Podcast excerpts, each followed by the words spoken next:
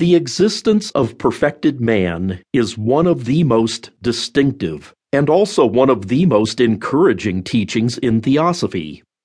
It follows, if one thinks it out, from the doctrines of evolution and reincarnation.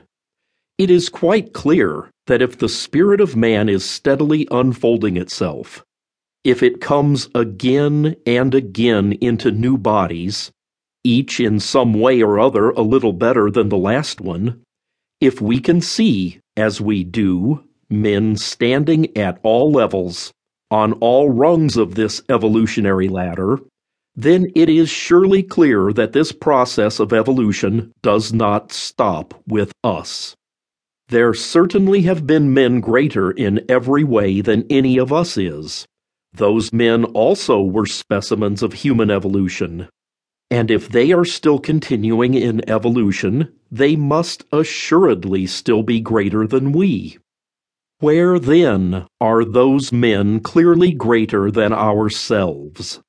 This scheme of evolution must have certain definite stages, and it must have a goal. The probability would be, reasoning from analogy, that it has several goals. That is to say, it has an immediate goal and an ultimate goal. The last more difficult to understand, because we can see no particular reason why such a process should ever stop. But at any rate, there is probably some immediate goal, the attainment of which would be the high water mark of humanity as it stands at present. If that is so, then there should be some who have reached it. There should certainly be many who have come nearer to it than at the present time we have come. We have heard of great men of all times, the Church, for example, tells us of her great saints in the past. These perfected men are saints, but they are also very much more than saints, for they are men who have achieved all that was set before them. As it is put, in the light of Asia, they have worked the purpose through of what did make them man, and so they are now more than men. They are supermen, and are entering upon a higher stage of evolution than any we know. Now, the system of evolution is that the monad, which is a spark of the divine fire, descends into matter.